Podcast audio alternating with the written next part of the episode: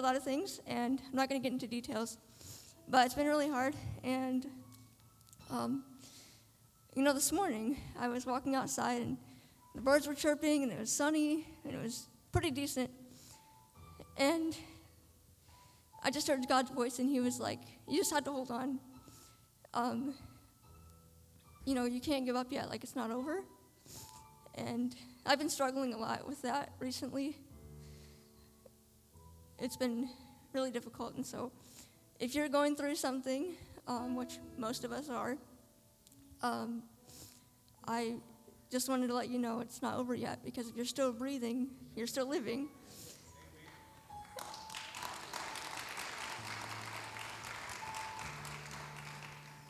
And even if you can't find God, He's still there because, I mean, He still made the sunrise, He still made the birds chirp. And it's really hard to find that sometimes, but all you have to do is just cling to Him. And that's what I'm, that's what I'm learning the more I go through. So, thank you.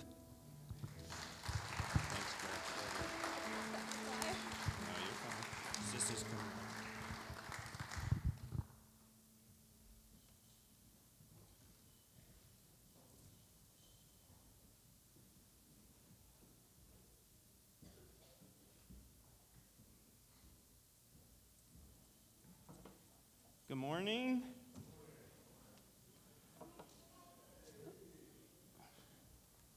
hey. Troy always gives me a hard time that I just say good, morning, Harvest. How is that better, Troy? Hey, yeah. All right. Today we're going to do a brief overview of the entire Bible.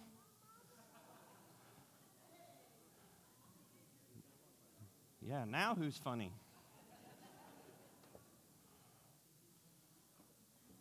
we started last week in a series uh, of letters that Paul wrote. We're looking at 1st and 2nd Timothy, and then we'll ultimately be in Titus. And so we're in 1st Timothy. Uh, and Jeff uh, kind of kicked us off last week um, he gave us a great overview of the ministry that he does through iWater. Um, eh, I mean, just in the last, you know, since 2020, travel was just really weird and different things going on in the world, and um, and so we were, and then the war over in Ukraine that's continuing, and so he kind of brought us up to speed with his travels over there, his, uh, that he was finally able to make, and the resources that we've been giving um, to that. So uh, it was just a good time to kind of catch up, uh, catch up with that and uh, and the ministry that's going on over there. and, and I love one of the, and I'm just going to pick a verse out of that first chapter that he was in, um, because I really think it leads us into where we're at this morning. But in, in verse uh, 5, Paul says the aim of our charge is love that issues from a pure heart, a good conscience, and a sincere faith. And so this morning, as we're going to look at chapter 2, going into uh, chapter 2, I'm going to read the first eight verses where we're going to be, okay? And so in 1 Timothy 2 1, I urge then, first of all, that requests, prayers, intercession, thanksgiving be made for everyone. Everyone. For kings, all those in authority, that we may live peaceful, quiet lives in all godliness and holiness. This is good, and it pleases God our Savior, who wants all men to be saved and to come to a knowledge of the truth. For there is one God, one mediator between God and man, the man, Christ Jesus, who gave himself as a ransom for all men, the testimony given in, its proper time. And for this purpose I was appointed, I being Paul, a herald and an apostle. I am telling the truth, I'm not lying, and a teacher of the true faith to the Gentiles. And in verse 8, I want men everywhere to lift up holy hands in prayer. without anger or disputing. And so, what Paul wants young Timothy to know is that the church needs to be a praying place. Prayer is this strategic element of life of the church, right? A, church doesn't a church that doesn't pray for one another, but even more importantly, praying to God is is basically just a social group. I mean, you're cut off by from the exact reason that you should be or were created a church, right? Lifting up this holy hands in sign of praise. In the Old Testament, people lifted up their, their hands. This was a sign of praise, it, it was a sign of, of purity, it was a, a sign of devotion. And much like we may teach our children to uh, fold their hands uh, while saying grace at the dinner table, or maybe if you're in a group and, uh, and you realize that ahead of time, maybe it was like at youth group and they were like, oh, they're getting ready to circle up and hold hands. I better uh, switch spots.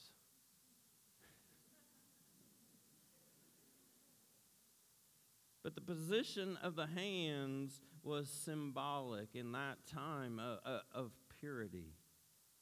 Psalm 24, 3 and 4 says, Who may ascend the hill of the Lord? Who may stand in this holy place?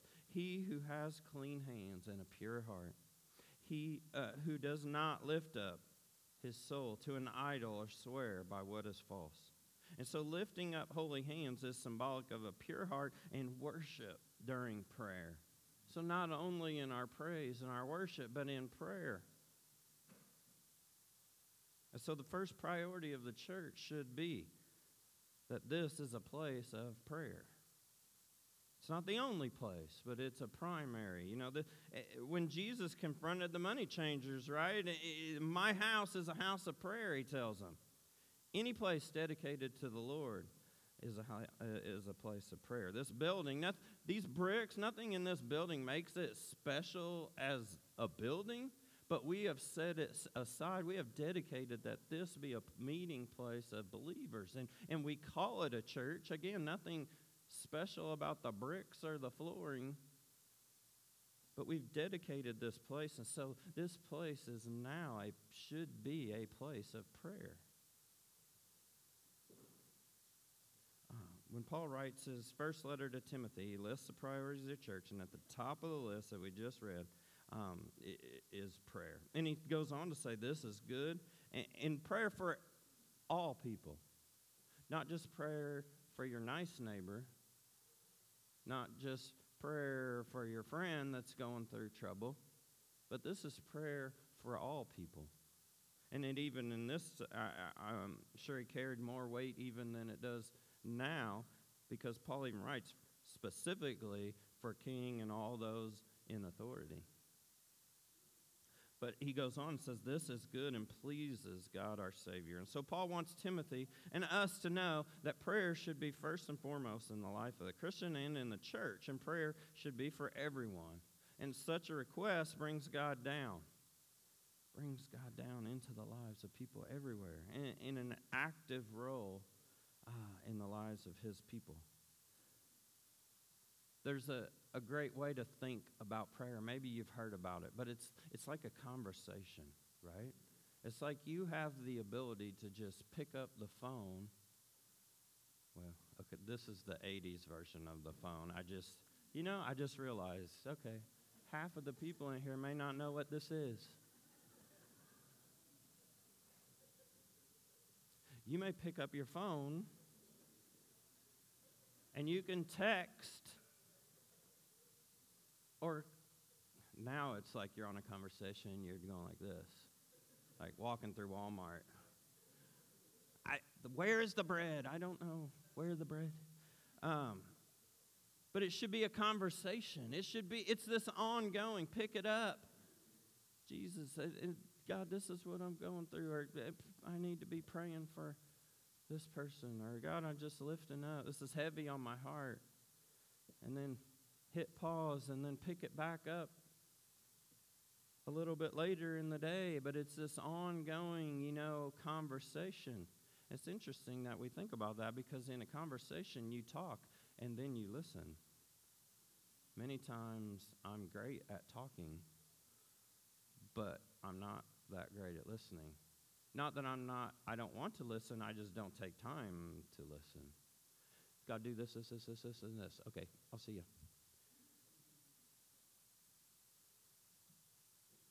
And so it's a conversation, or it should be. We should look at it as a conversation. Um, and not just for the church, but for our nation. And one of the one of the key characteristics of the early church that we read in Acts, you know, they enjoyed favor of, of, of God and man, and they were a praying church. Like they, Acts 2.42, they devoted themselves to the apostles' teaching, to fellowship, to the breaking of tacos, and prayer. Do you think it's a coincidence that like they enjoyed the favor of all around the, them that, that, they were a praying group? No. The, the reason they enjoyed God's favor, I believe, in of men, because they were praying, and, and not just for the church, but everybody around them. Um, people were praying daily. The Lord was adding to their number daily.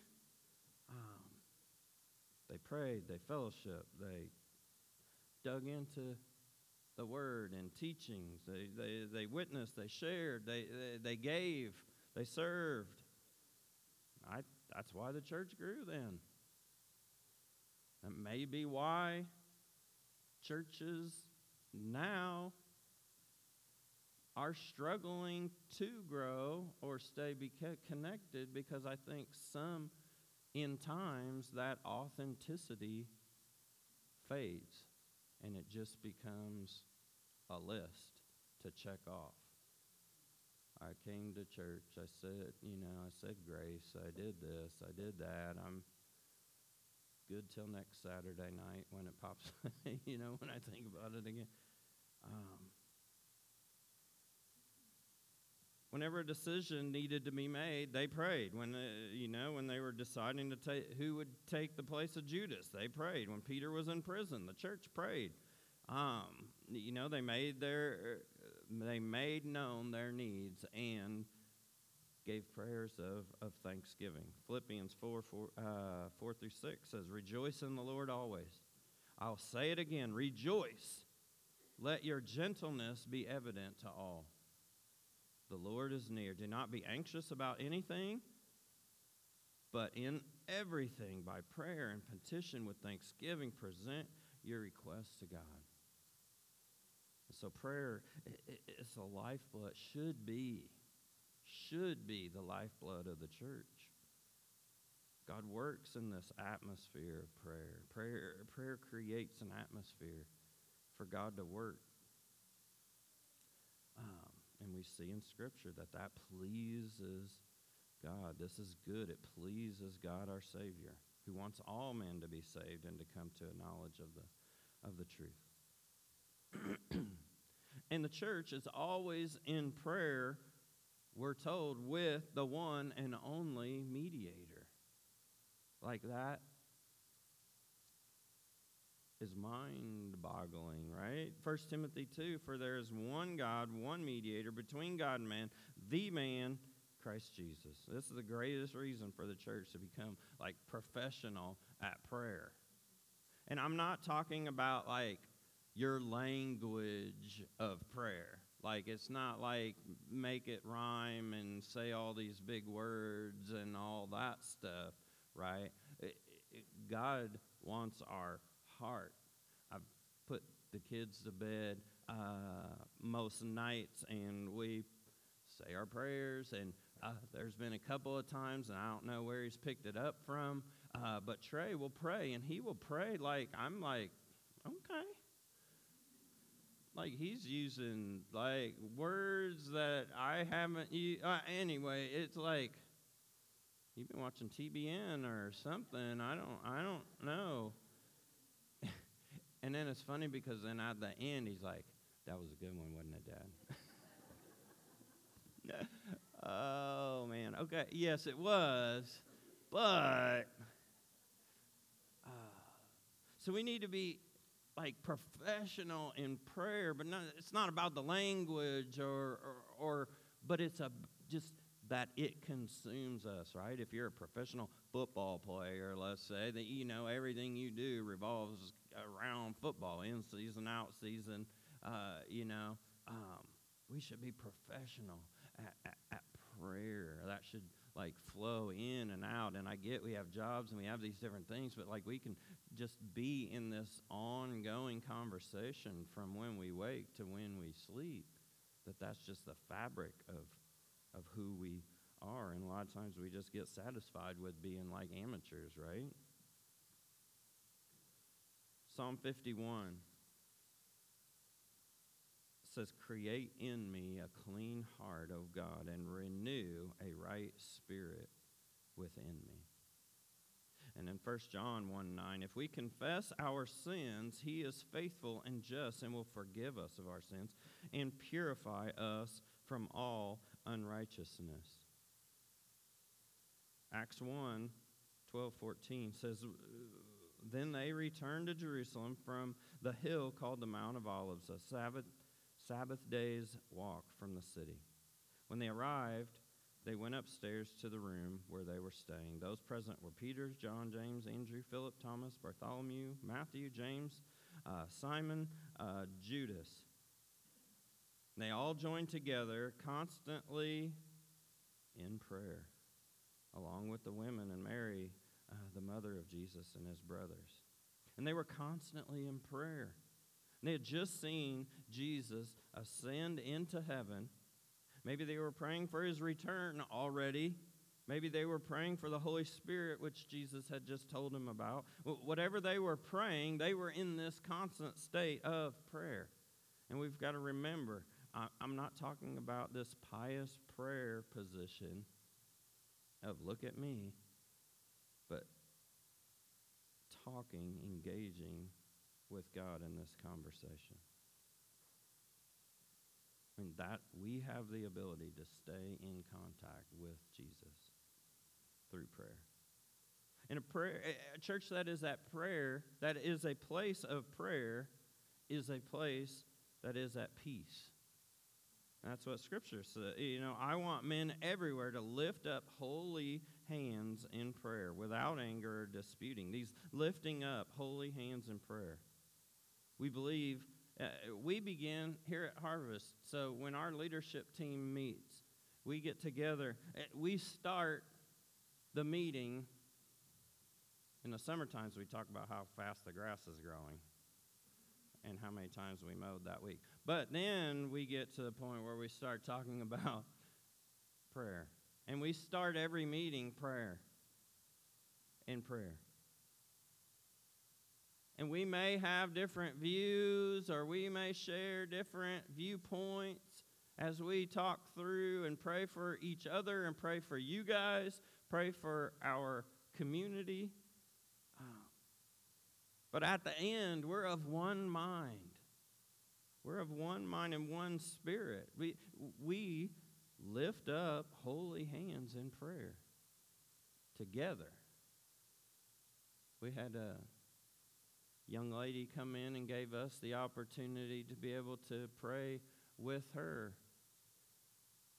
this past week. And it's mu- as much of a blessing for us as it was to this couple. And so we cherish those times. And we see in Scripture, you, if there's something ailing or something bothering you, go to the go to the elders of the church, be anointed with oil, and pray. And that's what she wanted to do, and we were glad to do that.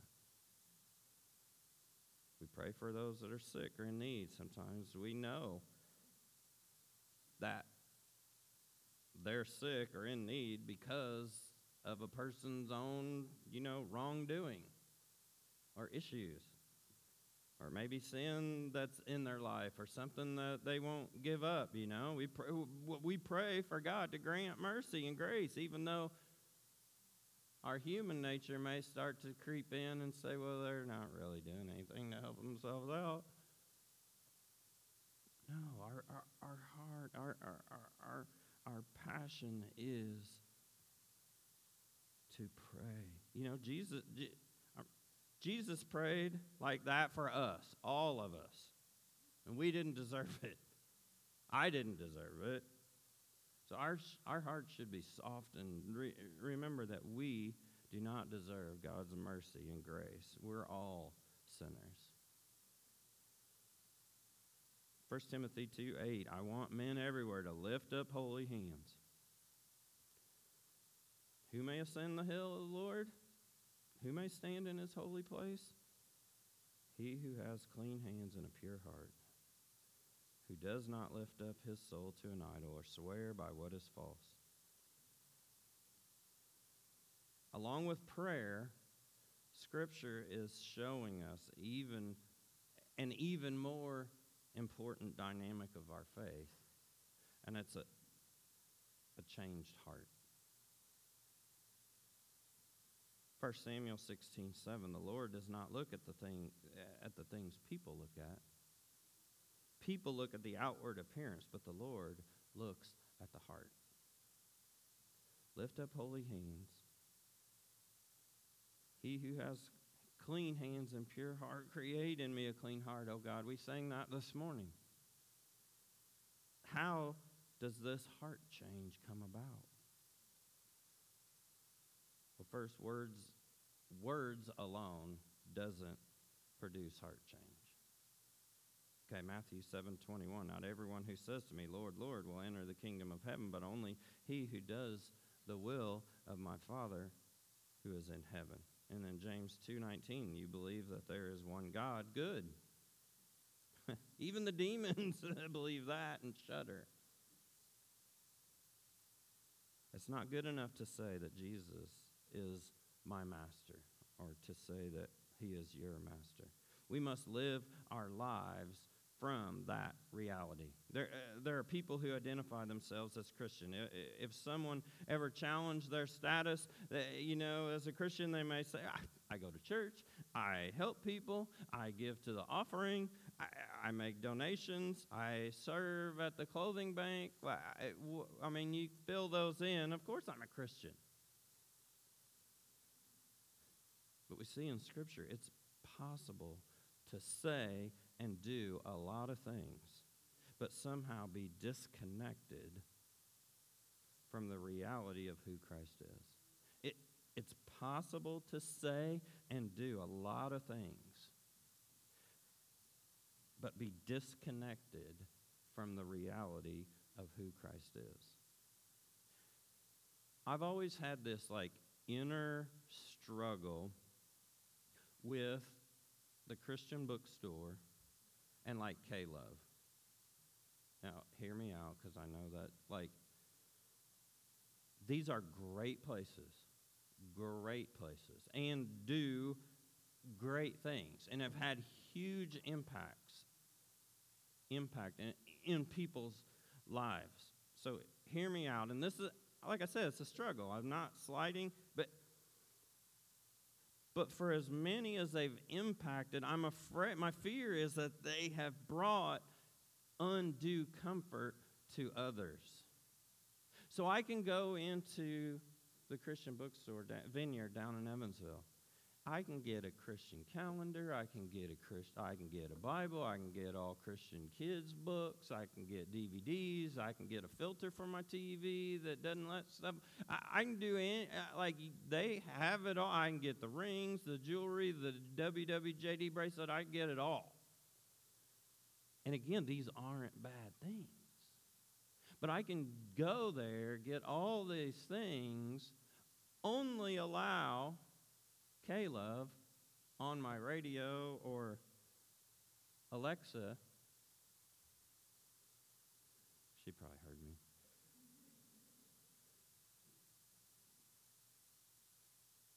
And think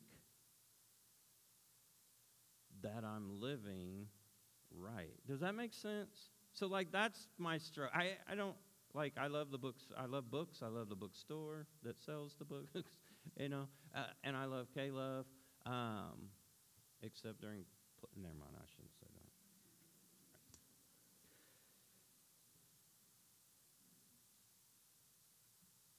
So saying that Jesus is Lord does not necessarily mean that we live as if He is Lord. We may sing about the Lord, but never really truly surrender ourselves to Him. And at that point, our words are just empty. Like we can raise our hands, we can, we can jump around, we could do whatever we want to do. But it's just words. Paul talks about this kind of this lifeless reality in 1 Corinthians 13. If I, if I, if I do not have love, love for God and others that flows from a loving relationship from Christ, right? All my words will be like this resounding gong or this clanging cymbal. There's got to be something more than just the word. So words alone don't produce heart change. Well, works alone don't produce heart change either. Matthew 20 uh, 722 many will say to me on that day lord lord did we not prophesy in your name and in your name drive out demons and perform many mir- miracles you might do good things on your own but the good doesn't cancel out the bad it's not like this weight scales where you're like well i kind of messed that up so now we're way down here so i need to hurry up and go do it um, we're still, our nature, without Christ, our nature is still evil. We're, we're still defined by our, our, sins until you're defined by a relationship with Christ. And, unless you find your identity in who Jesus is, you will always be known by your sin and your failures. It's not a balancing act. You can never tip the scales in your favor, favor no matter how much good you do. But here's the thing uh, Jesus was able to overcome the weight of our sins. And so when we yield to Him, we put our faith in Him, that scale is completely, utterly destroyed. There is no scale. There is no scale. It tells us in that passage, He who does the will of my Father. God's will is to love. Love fulfills every requirement God ever gave to mankind. Like, love is the exact opposite of selfishness, right? And I came to this like self revelation, and I'm sure somebody thought of it way before I did, but like I impressed myself for once. I kind of like selfishness, sin is selfishness. Like, I struggled to ever think of a sin that the root of it is not selfishness. Pornography, this, that, whatever. I mean, fill in the blank with whatever it is. The root of it is selfishness. And so, God's will is love. Like, that's the kryptonite to, you know, to selfishness is love. But in ourselves, we're not capable of love. Romans 5 5, God has poured out his love into your hearts by the Holy Spirit, whom he has given us. So, heart change is not about adopting the most accurate religious creed or belief system. Okay? As important as correct theology and solid doctrine is, heart change is not about passing this test, this true, false, or multiple choice test of doctrinal correctness. That, eh, that alone will not make us right with God.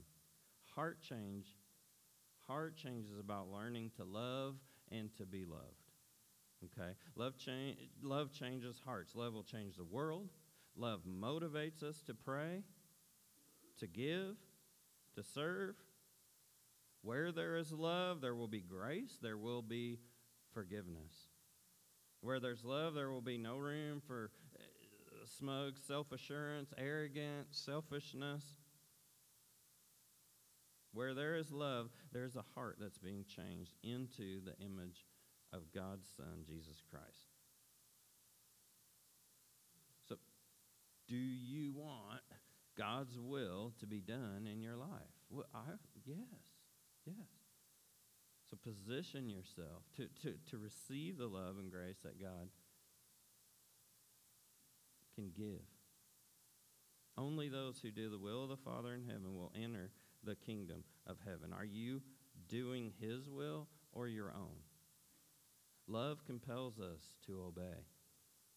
You know, I've had that conversation so many times with friends and different, you know, I've given my life to I've given my life to Christ. And so like now I have to do this, this, and this, and I, I just can't do it. And I'm like, no, it's a process. Okay, you can't. You're you're not going to just give your life to Christ and then never do something wrong again. It's a process. Uh, but as you love God, you will less and less desire to walk in those old sins or those old shoes or however you want to and so love compels us to obey. Love empowers us to obey the Lord. And so, how do we do that? How do we receive God's love so that our hearts will be changed? How, how can we become the kind of person who does what the Lord wants? Surrender. Surrender ourselves to God. He changes our hearts. Okay? Works don't save us. It's fa- in our words, just saying it is a part of it, tells us in Romans, but ultimately it's faith. You know, you speak it with your lips and believe it in your heart. Faith in Jesus saves us. And faith is more than just good intentions. Faith is more than words. Faith, faith is the, the follow through. Faith is staying connected to the heart of God because we love Him and we trust Him. And we do this con- as He continually changes us. He gives, He gives us clean hands. He gives us pure hearts. So then I, eh, you know, what would it look like? What would, what would it look like when we gather together here in, in the mornings, in, in the hallways, in the, uh, here in the seats, in the kids' classrooms, uh, back in the coffee shop, down in the kitchen, where, wherever we are, that we have people that come together and they're praying. They're praying for who God's leading to be here in a, on a Sunday morning. He's praying for those that have been here one day that have been here 30 years. Like, what would that look like? To have groups of people just constantly praying as the worship team does when they gather together to, to lead us on a Sunday morning. The team that's preparing communion or I'm convinced that that someone needs prayer. I love that Gretchen got up. Wouldn't let, God wouldn't let her just say, silly, and made her, or she was obedient in, in coming and sharing. Because I feel like there's others, Gretchen, you know, there's others that need prayer. Right? I, eh, I'm sure there's somebody in this place that needs Christ in their life. They, they want to make that decision. That they're done with the Bible bookstore K-Love. Eh, like, they want to know who Jesus is. Whether you need healing, whether you need forgiveness, eh, you're longing to have those clean hands and that pure heart. This is that time. Like this is the time that we come together as a faith family, as a the group, the the motley crew that uh, that that God has assembled in this place, not the band. But coming together to pray for one another, to bear one another's burdens, to walk alongside one another. And that's what we hope. And so, in this time, as we go into our time of communion, if you want prayer, come. We have so so many different people that would love to, to pray with you. We have four different uh, places here around the around the room that we have commun. We'll have communion set up, um, and so during our time, you can go. You can take the emblems. You can take them back to your seat. You can stand with one another in a group. You can go back. You, uh, you can take them right there. But this is a time for the Holy Spirit to to to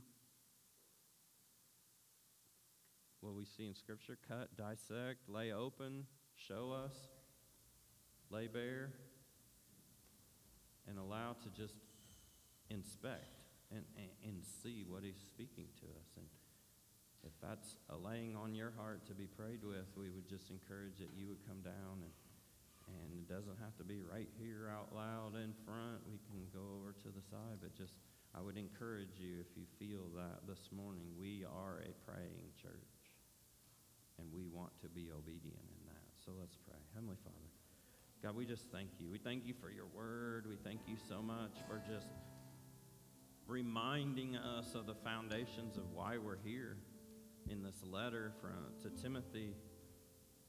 And Paul just pouring out, don't be swayed, don't don't don't be pulled under, but the world around us is going is crazy. It's going to possibly get even crazier. Hold tight to Christ, the mediator. And all other things will work themselves out. So we pray that that's what we would do here at Harvest is hold tight to Christ. We love you and we pray these things in your son's name.